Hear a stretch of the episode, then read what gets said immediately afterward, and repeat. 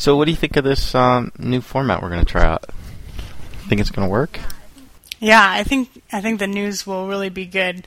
This this week though, I did not have much time to prepare. So instead of asking, you know, at the end, Heidi, what do you think? Just kind of maybe pa- pa- just pause like a couple seconds and then if I have anything to pipe in, I will. But for a lot of these, I'd say half of yours, I don't have much to say. So if I don't have anything to say, just kind of you know go with it and and say okay, moving along. And I know that you prefer and really want an uh, a discussion. And so for next time, I think we'll use this wiki and get and achieve that more. But this time, I don't think we're quite going to achieve it. It might be a little bit more of a you know, a grocery list, but it's also your thoughts. And I think that your thoughts are definitely valid and people like them a lot. And so it's not just, okay, here's this news, here's this news. It's still your thoughts. So Okay. Okay. Well, if you uh, have comments or something on some on something, as I said, I'll I'll just pause and uh, then you can, you know, if you, I bet you have tons of comments on a lot of these things. So whatever. Well, for some of them, the tools I I didn't install them. I didn't have a chance. Oh, I, yeah. I don't really have a strong uh, understanding of, of, much of this either, which is, yeah. I mean, who has time to go through all this? But anyway, uh, so let let's let's get started. We can jump around or anything, but otherwise, um, uh, we can kind of just go down the list. Um, but let's well, let me just make sure. I'm always paranoid that like things not going to record, so I have, yeah, I have a couple of different recording things going. Um, when we introduce the podcast, uh, I'm gonna say, you know, hi, I'm Tom, and then can you say your name, like, hi, I'm Heidi, and then I'll say this is TechWriter Voices. Okay. Yeah, yeah, and I think this time we should also state, you know, how you have that table of contents on the wiki. Yeah. Should probably go through a lot of them and just say, okay, that's what we're going to talk about, and then we'll get into it. You know, because uh, a lot of times we don't give them a good roadmap. Okay, sure, sure. All right. Welcome to Tech Writer Voices. My name is Tom Johnson. And I'm Heidi Hansen. And today we have a little different style of a podcast. In the times past, we've kind of focused on a specific topic, but this time we're going to try to cover some of the news that's related to technical communication. We're going to talk a little bit about a new funding model for chapters, Adobe Labs' feed my feeds, a study on informal learning, um, Word 2007, and an add-in for it that allows you to do conditional text, uh, a Jared Spool article that was somewhat controversial, and a few other things. Um, a Digg clone, a uh, Alan Houser's conference recommendations, a new definition of a technical writer, some good articles from Intercom. Um, what else? Well, we'll see. That sounds like a good enough summary. Is that all right? That sounds great. So, at the top of this list here is that we have is uh, this new funding model. Now, at the STC conference, they talked about this pass through type model where uh, members of chapters would kind of pay the parent society a certain amount, and then they'd pay the chapter a certain amount, and chapters would receive the the direct amount that is paid to them. I I don't know all the intricacies of this, but uh, this fit really this fit really well in with Joe Welinske's special presidents and treasurers meeting to discuss the chapter funding, and uh, it's actually kind of a really interesting fact that Joe brought up that I wanted to cover. Let me just dig it out here. Amazingly, uh, where to put it? Okay, he he somehow got a hold of the STC like budget report of 2006 and previous years. And something a lot of people don't know is that of your $150 dues that you pay to join the STC, only $13.62 goes to the chapter rebates, which essentially is the money that comes back to the chapters. So a lot of people think, wow, I pay all this money, and you know, I should be getting all these things, but really, you get a tiny sliver of that. And what's kind of like jaw dropping is that thirteen dollars of your dues goes to rent to fund the three hundred sixteen thousand dollar a year yearly fees for the office staff in DC. But, which, uh, in which, in their defense, they already acknowledge, have acknowledged in past podcasts and presentations, is they realize that is astronomically high rent, and they're trying to renegotiate that and uh, get that under control in the coming years. Definitely, I definitely hope they do. But I like the new funding model because it will it will make the money that comes to the chapter more tangible, more direct. People could probably be able to say, yeah, okay, I have 150 members, I should be getting the X amount of dollars, so it's a little clearer. Yep, thumbs up on the uh, more transparency and just uh, addressing the issue. Cindy Curry's, well, one of the results of Joe's special meeting with the presidents and treasurers was to be included on, on a task force so that we have input. So if you're interested in, in that and you're president or treasurer of a chapter, contact Cindy, or contact, yeah, I think Cindy Curry to be on the task force. another interesting bit of uh, news. This is a tool news. My Feeds from Adobe Labs is a new tool, and this caught my attention for a couple of reasons. One is that there there seems to be more tools coming out that can manipulate RSS feeds. You've probably heard of Yahoo Pipes, Microsoft Popfly. Google's now coming out with a mashup editor. Um, there's other little tools, Feed Blender. All these these tools are taking feeds and, and doing interesting things with them. And my feeds I didn't even know Adobe had a labs division. Apparently, one of their latest things is My Feeds, and it allows you to basically create a few tags that you're interested in, and then it will pull articles from the web that are related to those tags, and then you can give it a thumbs up or a thumbs down, or note if it's on topic or off topic. You can add tags yourself, and you can pull the feed to show it on your blog.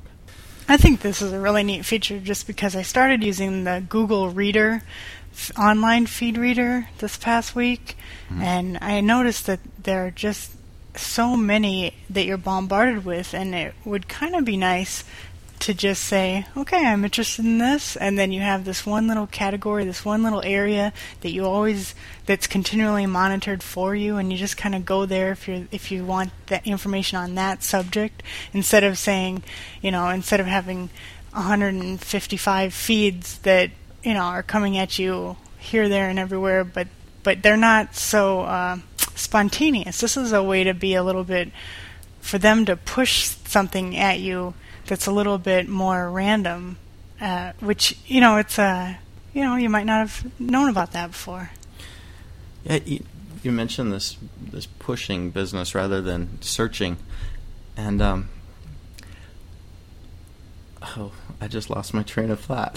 I was I was going to say that um, you know with all this information. Oh, okay, with all this information that that we try to process when we just have specific feeds in our feed readers, we're kind of locked into just the information from those sources. So this is one of those tools that that allows you to pull in from the entire web to gather new things that are coming out. Let's say somebody totally new starts a blog, starts a podcast, it's all about topics you're interested in, but maybe you're not subscribed to that feed. You you wouldn't know unless you had one of these tools that is pushing information from the general web into your your view naturally so. Yeah this to me is this is equivalent to the effect you get when you read an entire newspaper cover to cover. You discover articles and sections you don't normally read but yet just the uh, sheer act of browsing so it kind of allows you to get that browsing feel.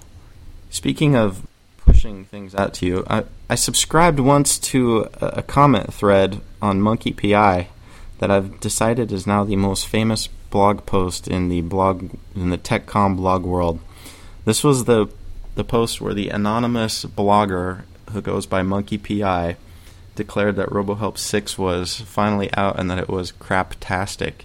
And there have been about 62 comments now, and they just kind of keep trickling in one every week or so for the last two months. And they keep getting longer and more bitter. and, there's some notable names that have come in there. And uh, somebody who is an anonymous commenter, which is interesting because the actual blog is an anonymous blog. The commenter says, Have you any idea how many technical writers are fed up with hearing about the history of RoboHelp and Madcap's New World Domination? We are all intelligent enough to make choices based on what is presented to us. please move on, Madcap Monkey PI. Stop bashing competitors' products and enjoy a bit of healthy competition. I like this comment because this whole Madcap Adobe debate is just getting really old and and uh, you know it just needs to be buried and it's only getting a little more bitter at times but you know personally I was reflecting today on and I don't really want to talk about this much here but I was reflecting today on what I think the future TechCom tool will be and I'm convinced that it's going to be a wiki but uh, I'll state my reasons for that in another one speaking I'm of, thinking it might be Google you just anytime you want an answer to anything in your help, it might just be a search box, something like that. I agree. People are turning to Google on when they want answers for things just because there's more more information a lot of times. But I think that there's a niche, for everyone. You know, it's like some people really like the help, and some people like videos, and some people like, you know, a Google search. It's kind of like you know, it's not just one thing. Yeah, I agree. I agree. It's good to have a variety of tools, and I think this competition between these two giants is really healthy too. I mean, as much as I say I'm tired of it, I like the fact that they're warring because they drive each other to produce better products. So. Well, on that same note, you could we should talk about the Madcap Road Tour coming right up. Yeah. Do you want to mention that? Or do you want me to? I guess they're touring like dozen cities. Um, most of the same cities on the on on no. I was going to say the same cities that were Google Street Viewed but no, if you live in San Diego, San Francisco, Seattle, Chicago, Houston, Toronto, New York, Boston, Pittsburgh, DC, or Atlanta, you can get to go to a big Madcap event, and they'll give you all kinds of demos and tutorials and things like that. So sixty nine bucks. Yeah, and you get a lot of features. For more details, madcapsoftware.com slash company slash events dot aspx. Speaking of new tools. There's a couple of tools I want to mention. Word 2007 has a new publish to PDF feature that I think a lot of people are really going to like. You and eh, for the most part, when people wanted to create a PDF file, they had to have Adobe Acrobat or some other PDF maker. Well, now Word 2007, you can just save it as a PDF, and it works really, really well. So I don't know what it's going to do to Acrobat. I mean, you still can't comment on things. You need Acrobat for that, but uh, I think it's it's going to be pretty pretty popular. Um, did you want to talk about an XML paper specification that, that Microsoft has? Yeah, it's just uh, uh, going along with what you're saying is, you know, what's the future of Acrobat? Well, now there's just one more thing in the mix, which is the XML paper specification that is being proposed, I believe, still in the proposal stage, uh, or actually, it might be, I think you can save to it too. But anyway, you can go to Wikipedia and look up for more information about that. Google Analytics released a new version of their tool. Google Analytics is a tool that lets you see who is hitting your website, and and their tool is actually pretty spiffy. It's got a lot better graphs. You can see things much clearer. Like for example, I, I see that most people read my blog either at 10 a.m. or 5 p.m. On our Suncoast chapter blog, almost every visit is job related. People are searching for jobs. Actually, we just put a new job stream on there from Indeed that's got a lot of got a lot of hits. Interestingly, uh, it tells you browser breakdown. Of the people who visit my blog, 600 have Internet Explorer and 561 have Firefox. And 72% are new visitors. So Google Analytics tells you these type of um, statistics, and it can be useful just to understand your visitors. So definitely, if you don't have analytics, you can put it on any any site and track stats. All right, there's one. There was an article that I ran into by Jared Spool that talked about the demise of technical writing. Now, he was. It, it seemed it wasn't entirely explicit on his point, but the gist of it is that min, these trends of minimalism, the the chunking of online help into any order, and and more user friendly applications is making the long manual that technical writers used to used to kind of thrive in obsolete, and so he says that that's is kind of marking the demise of technical writing, and uh, there were some good comments. Fred Sampson made a comment that I I think was a great rebuttal. I mean, the, the last part of Jared Spools' article says technical writing won't be gone until the last writer dies, but it will be curious to see what happens with the field as we move into a world where intuitive design implies a manualless existence. And Fred Fred responds, I'm sure glad that I'm not a technical writer anymore. Some days I'm an information developer, some days it's information architect, some days it's interaction designer, usability tester, user experience evangelist, some days it's instructor. This week I spent 3 days at a international internal conference on agile development. So I really agree with Fred. Uh, the bulk of what I do all day isn't really writing instructions. It's it's re- a lot of peripheral tasks related to some of these things that Fred was mentioning, and there were some other comments on that. We'll post a link to that. Yeah, this this is really interesting because the link, the actual link is you know uie.com, which is Jared Spool's company site, and then slash brainsparks, and then he tells you the date, May sixteenth, two thousand seven, and then the folder for that is where dash did dash technical writing go? Implying where did you know the demise, but in actuality, a lot of these comments, just like the comments we're saying, is maybe it's just a maturing. Uh, Michael Hughes says maybe it's just a maturing of technical communication. We had a chance to see at this year's conference how diverse we have become. I think that Susan Burton rolled out uh, the opening session said it. Salaries for the old definition have certainly gone down, and those jobs are diminishing. The new definition reflects who we have become. I'm with Fred Sampson all the way on his comment, except that I don't think that I left the reservation to get there.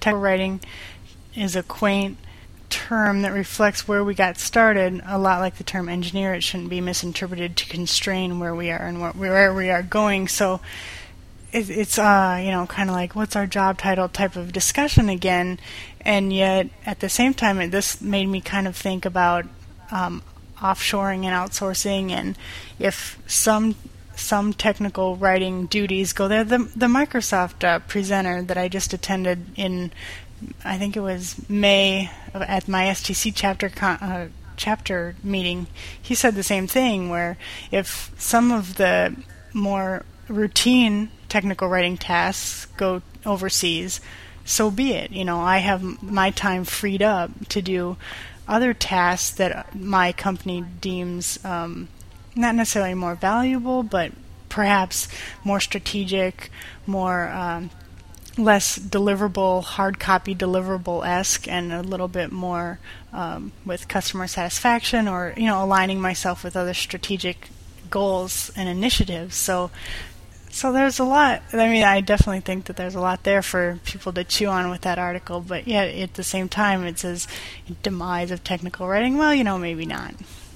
You brought up Susan Burton's talk and the the new definition of the technical writer. Um, it's interesting. Some Shar James Tanney pointed this out at a presentation. It's interesting that the new definition of technical writer doesn't even have the word writer. It's technical communicator, and it kind of emphasizes the that the person ensures the safe, effective, and appropriate use of technology, making it more accessible to people.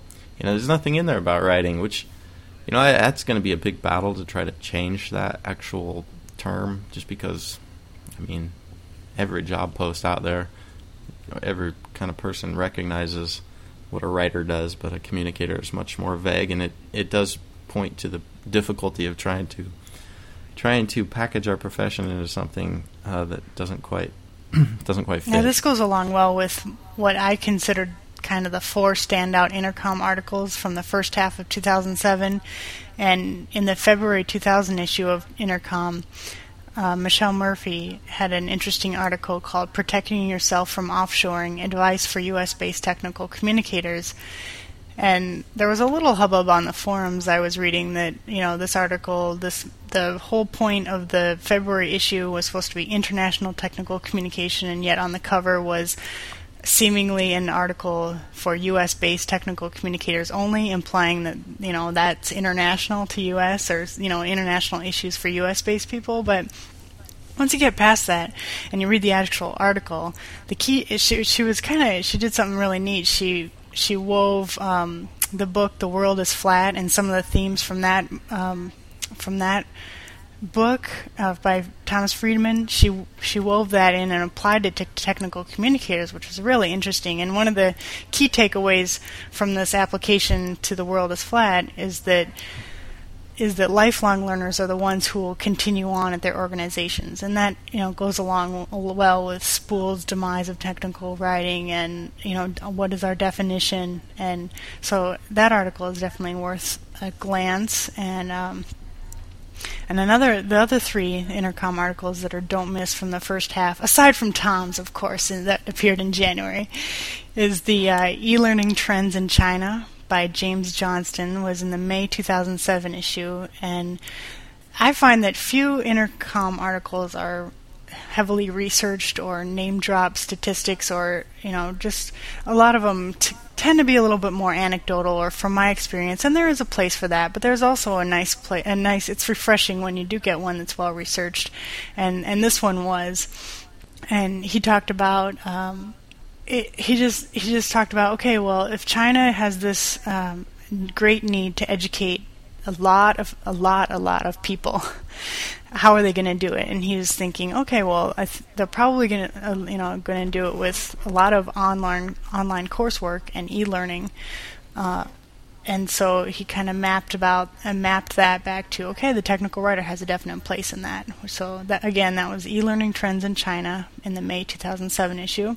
I also really liked neil perlin his column was quite good a new model for help authoring. And he discussed a lot of the themes that Tom tends to uh, gravitate toward Web 2.0, user supplied content, wikis, what is the technical communicator's role in that? So that appeared in the April 2007 issue, and I thought that was very good.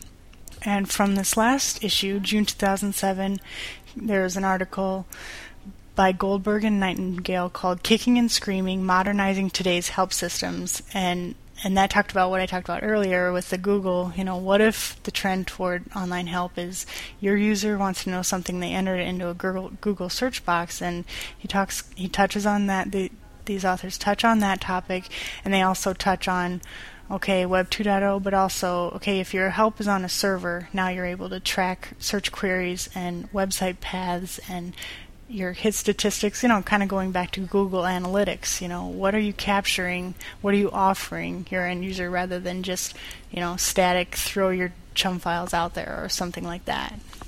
Yeah, I was reading part I was reading part of that kicking and screaming article and didn't he say that uh, he recommended supplementing your regular help with like a wiki online or user forum online where users could could contribute the sort of gaps and I think so. I think it. so and I think he was also they're they're kind of big on videos and that sort of that buffet style that I was talking about earlier about, about you know offer your users a lot of avenues to you know kind of hit what hit what they might like.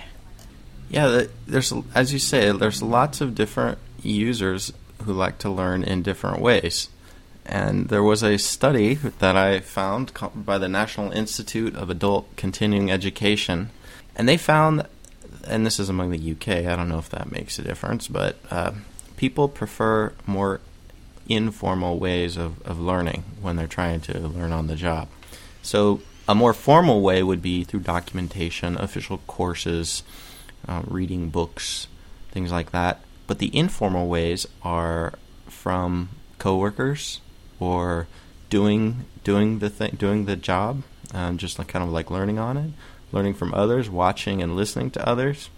And so, I mean, that's really the preferred format that people have. I, I like this study because well, I, I tend to think that a lot of times documentation is overly formal and stiff. Like, uh, I mean, a lot of times contractions are considered, uh, I don't know, not approved by some style guides. And I think that's kind of ridiculous. I mean, people respond to more of the conversational human.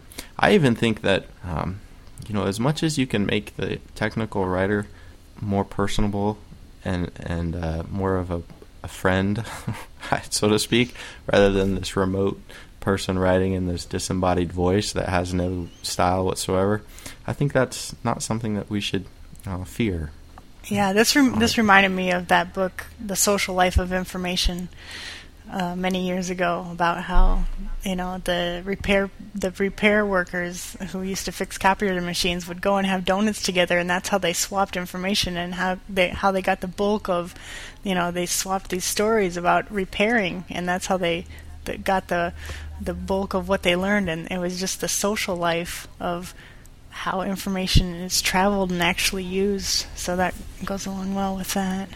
Well, another another thing that I read about in in this long list of feeds that I, you're always saying that I scanned out, which is not really true. Actually, anyway, but I have well, I've noticed that uh, it's it's I get a lot better global perspective because I subscribe to some papers inter- internationally or something, and and I have, have enjoyed scanning 155. And I've noticed that I just went to your wiki, technical writing wiki that you set up for all technical writer blogs, and I just popped them all in there into Google Reader, and and I've been enjoying having my news fed to me that way. And you just Eh, you get to a point where there's so much glut where you just need to say, okay, mark all as read, or at least mark certain of your feeds all as read so that you can feel as though you're not getting behind all the time. But yeah, I I agree that it's just a great way to go to keep up it's on a, trends. It's a, it's a totally different way of taking in the news. I mean, I I think Google Reader is actually the best reader out there for even though I have Feed Demon, but I I'm about ready to convert to Google Reader because as you scroll down the list of feeds, like it loads more as you're scrolling down. So if you just have headlines, you can scroll down and you can have 300 feeds or whatever, and and not be overwhelmed because well, you can feel overwhelmed informationally, but it's not like you have to read them. You glance in at headlines for keywords that interest and you. And the other cool and thing is that as you scroll down, it uh, it shows you in a in a in a number that you can see it, as you scroll it it subtracts each one. So as you're scrolling down say you've just read 10 headlines now you've now you have 10 fewer in your you know bulk list that you need to get to in your grand number. So say it starts at 100 and it quickly goes down to 30 and and you definitely feel okay I'm I'm getting there. And it's easy to see progress as you scroll one thing that I that I saw is this Digg clone. Um, I don't even know oh, called. It's like an Indian Indian Digg clone, so it's called Mirch, M I R C H H. But uh, if you don't know what Digg is, Digg is one of these social news sites where users submit stories, and everybody can rate them, and the highest rated ones rise to the top, and they're usually pretty interesting stuff.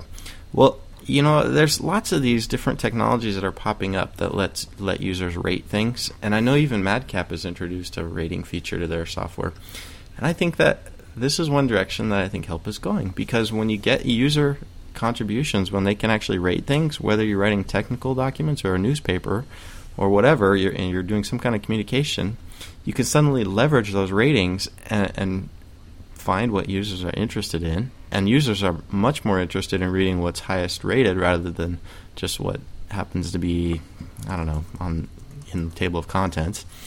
So, I think this this whole Digg phenomenon or this whole rating phenomenon is definitely something that should be a part of of any website if possible or, or any kind of help documentation. I, but the the interesting thing about this clone is that they, they kind of did it funny. They made it like a chili pepper. So the more people who rate it, the hotter it gets, and so it turns redder. So, I think that's pretty that's kind of definitely clever.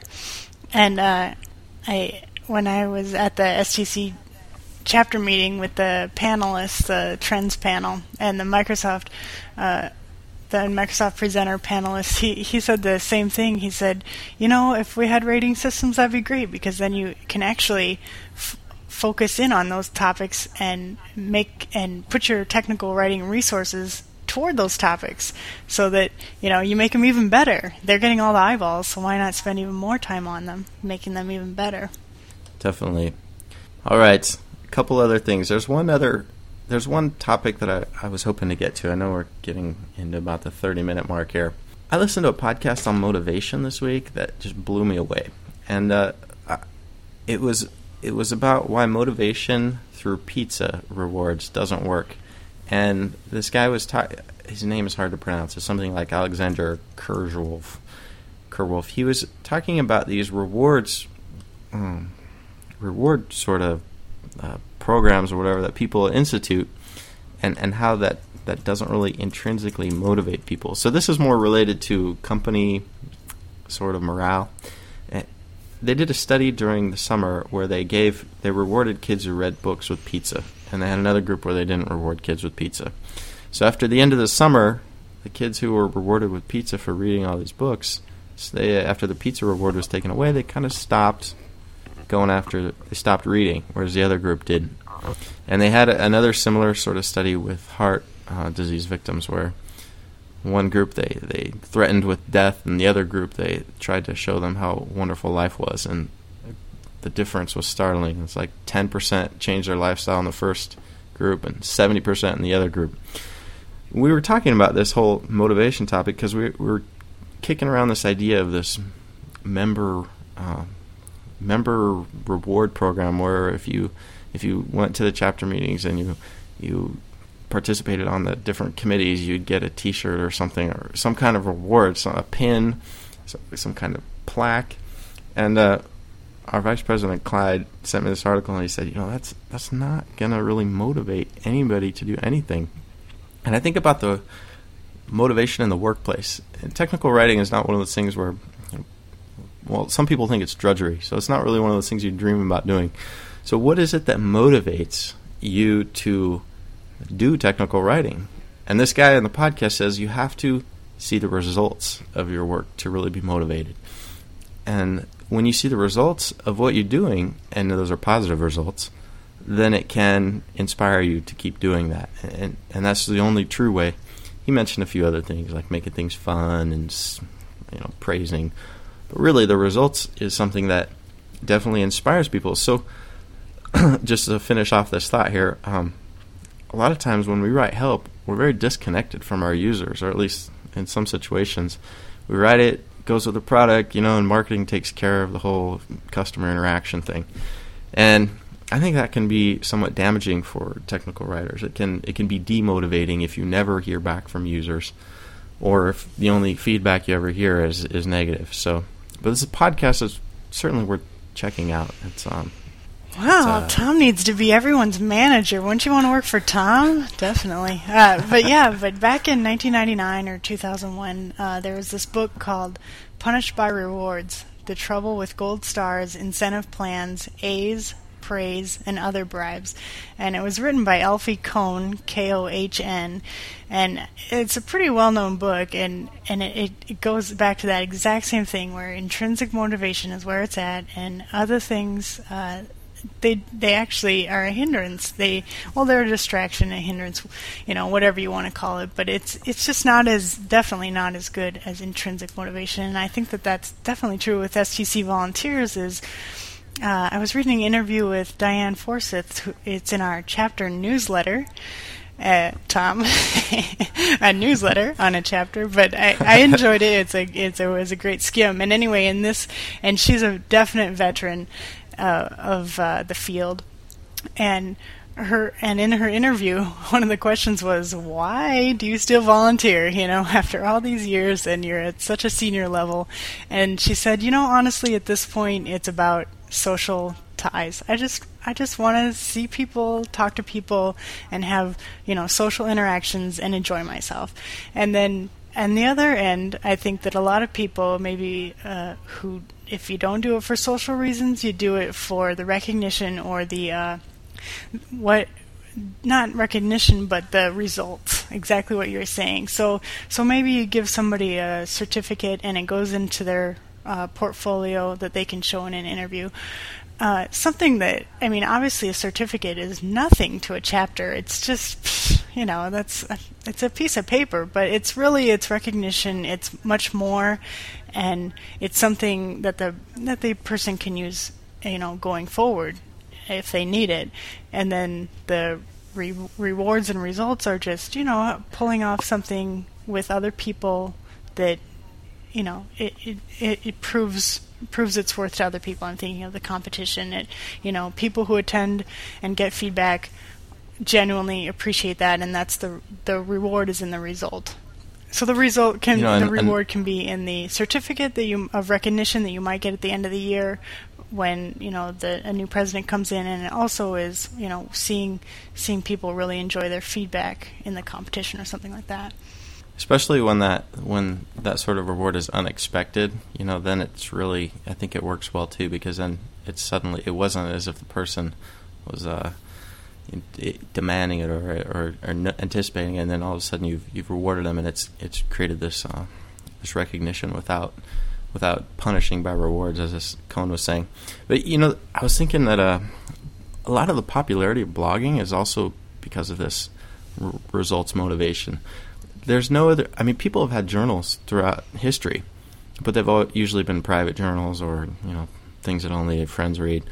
But uh, when you start blogging, suddenly you get comments from lots of different people, and those comments are are changing, shaping, or reacting in some way with the different people who are reading your blog, and you get to see all these results that are coming about from your posts, and so that is is one of the reasons why people just when they start blogging, they're suddenly surprised at at uh, how fun it actually is. So, speaking of blogs, uh, Shar mentioned your blog at the presentation she gave at our chapter last Thursday. So, just thought I'd let you know that. that, that was really funny about your post about oh this video went there and then we're all intertwined. It's like ah.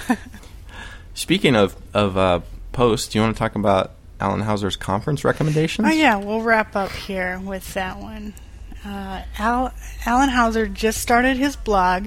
It's called the Group Wellesley Wire blog, and uh, and he he had a neat post uh, that I really liked. And all he did was say, okay, if you need to attend a technical communication conference, here are you know da da da da da da. da. He listed about seven, and not only did he just list them, he listed the pros and cons of going to each from his perspective, and he's attended nearly all of them. So, a great post uh, if you're in the market for some training. And uh, as we discussed earlier, we should all be in the market for training to uh, keep abreast with uh, trends. So the the conferences were Writers UA, DocTrain, Society for Technical Communication. Uh, the summit, obviously now it's called STC Summit Annual Conference, and LavaCon, tekom, and that's spelled T E K O M. FrameMaker, Chautauqua, CDIM, which is uh, in Center for Information Design Management with JoAnn Hackos, uh, DITA 2007, East, and XML 2007. So I invite you to check that out. All right. Well, that's about all the news that we have for this week. And if you have news items that you want us to, or that you want to make us aware of, that we might want to talk about on this podcast, send it to one of us, or Tom at TechWriterVoices.com, or Heidi. We'll put her email on the show notes as well. Thanks, Heidi. Thanks, Tom.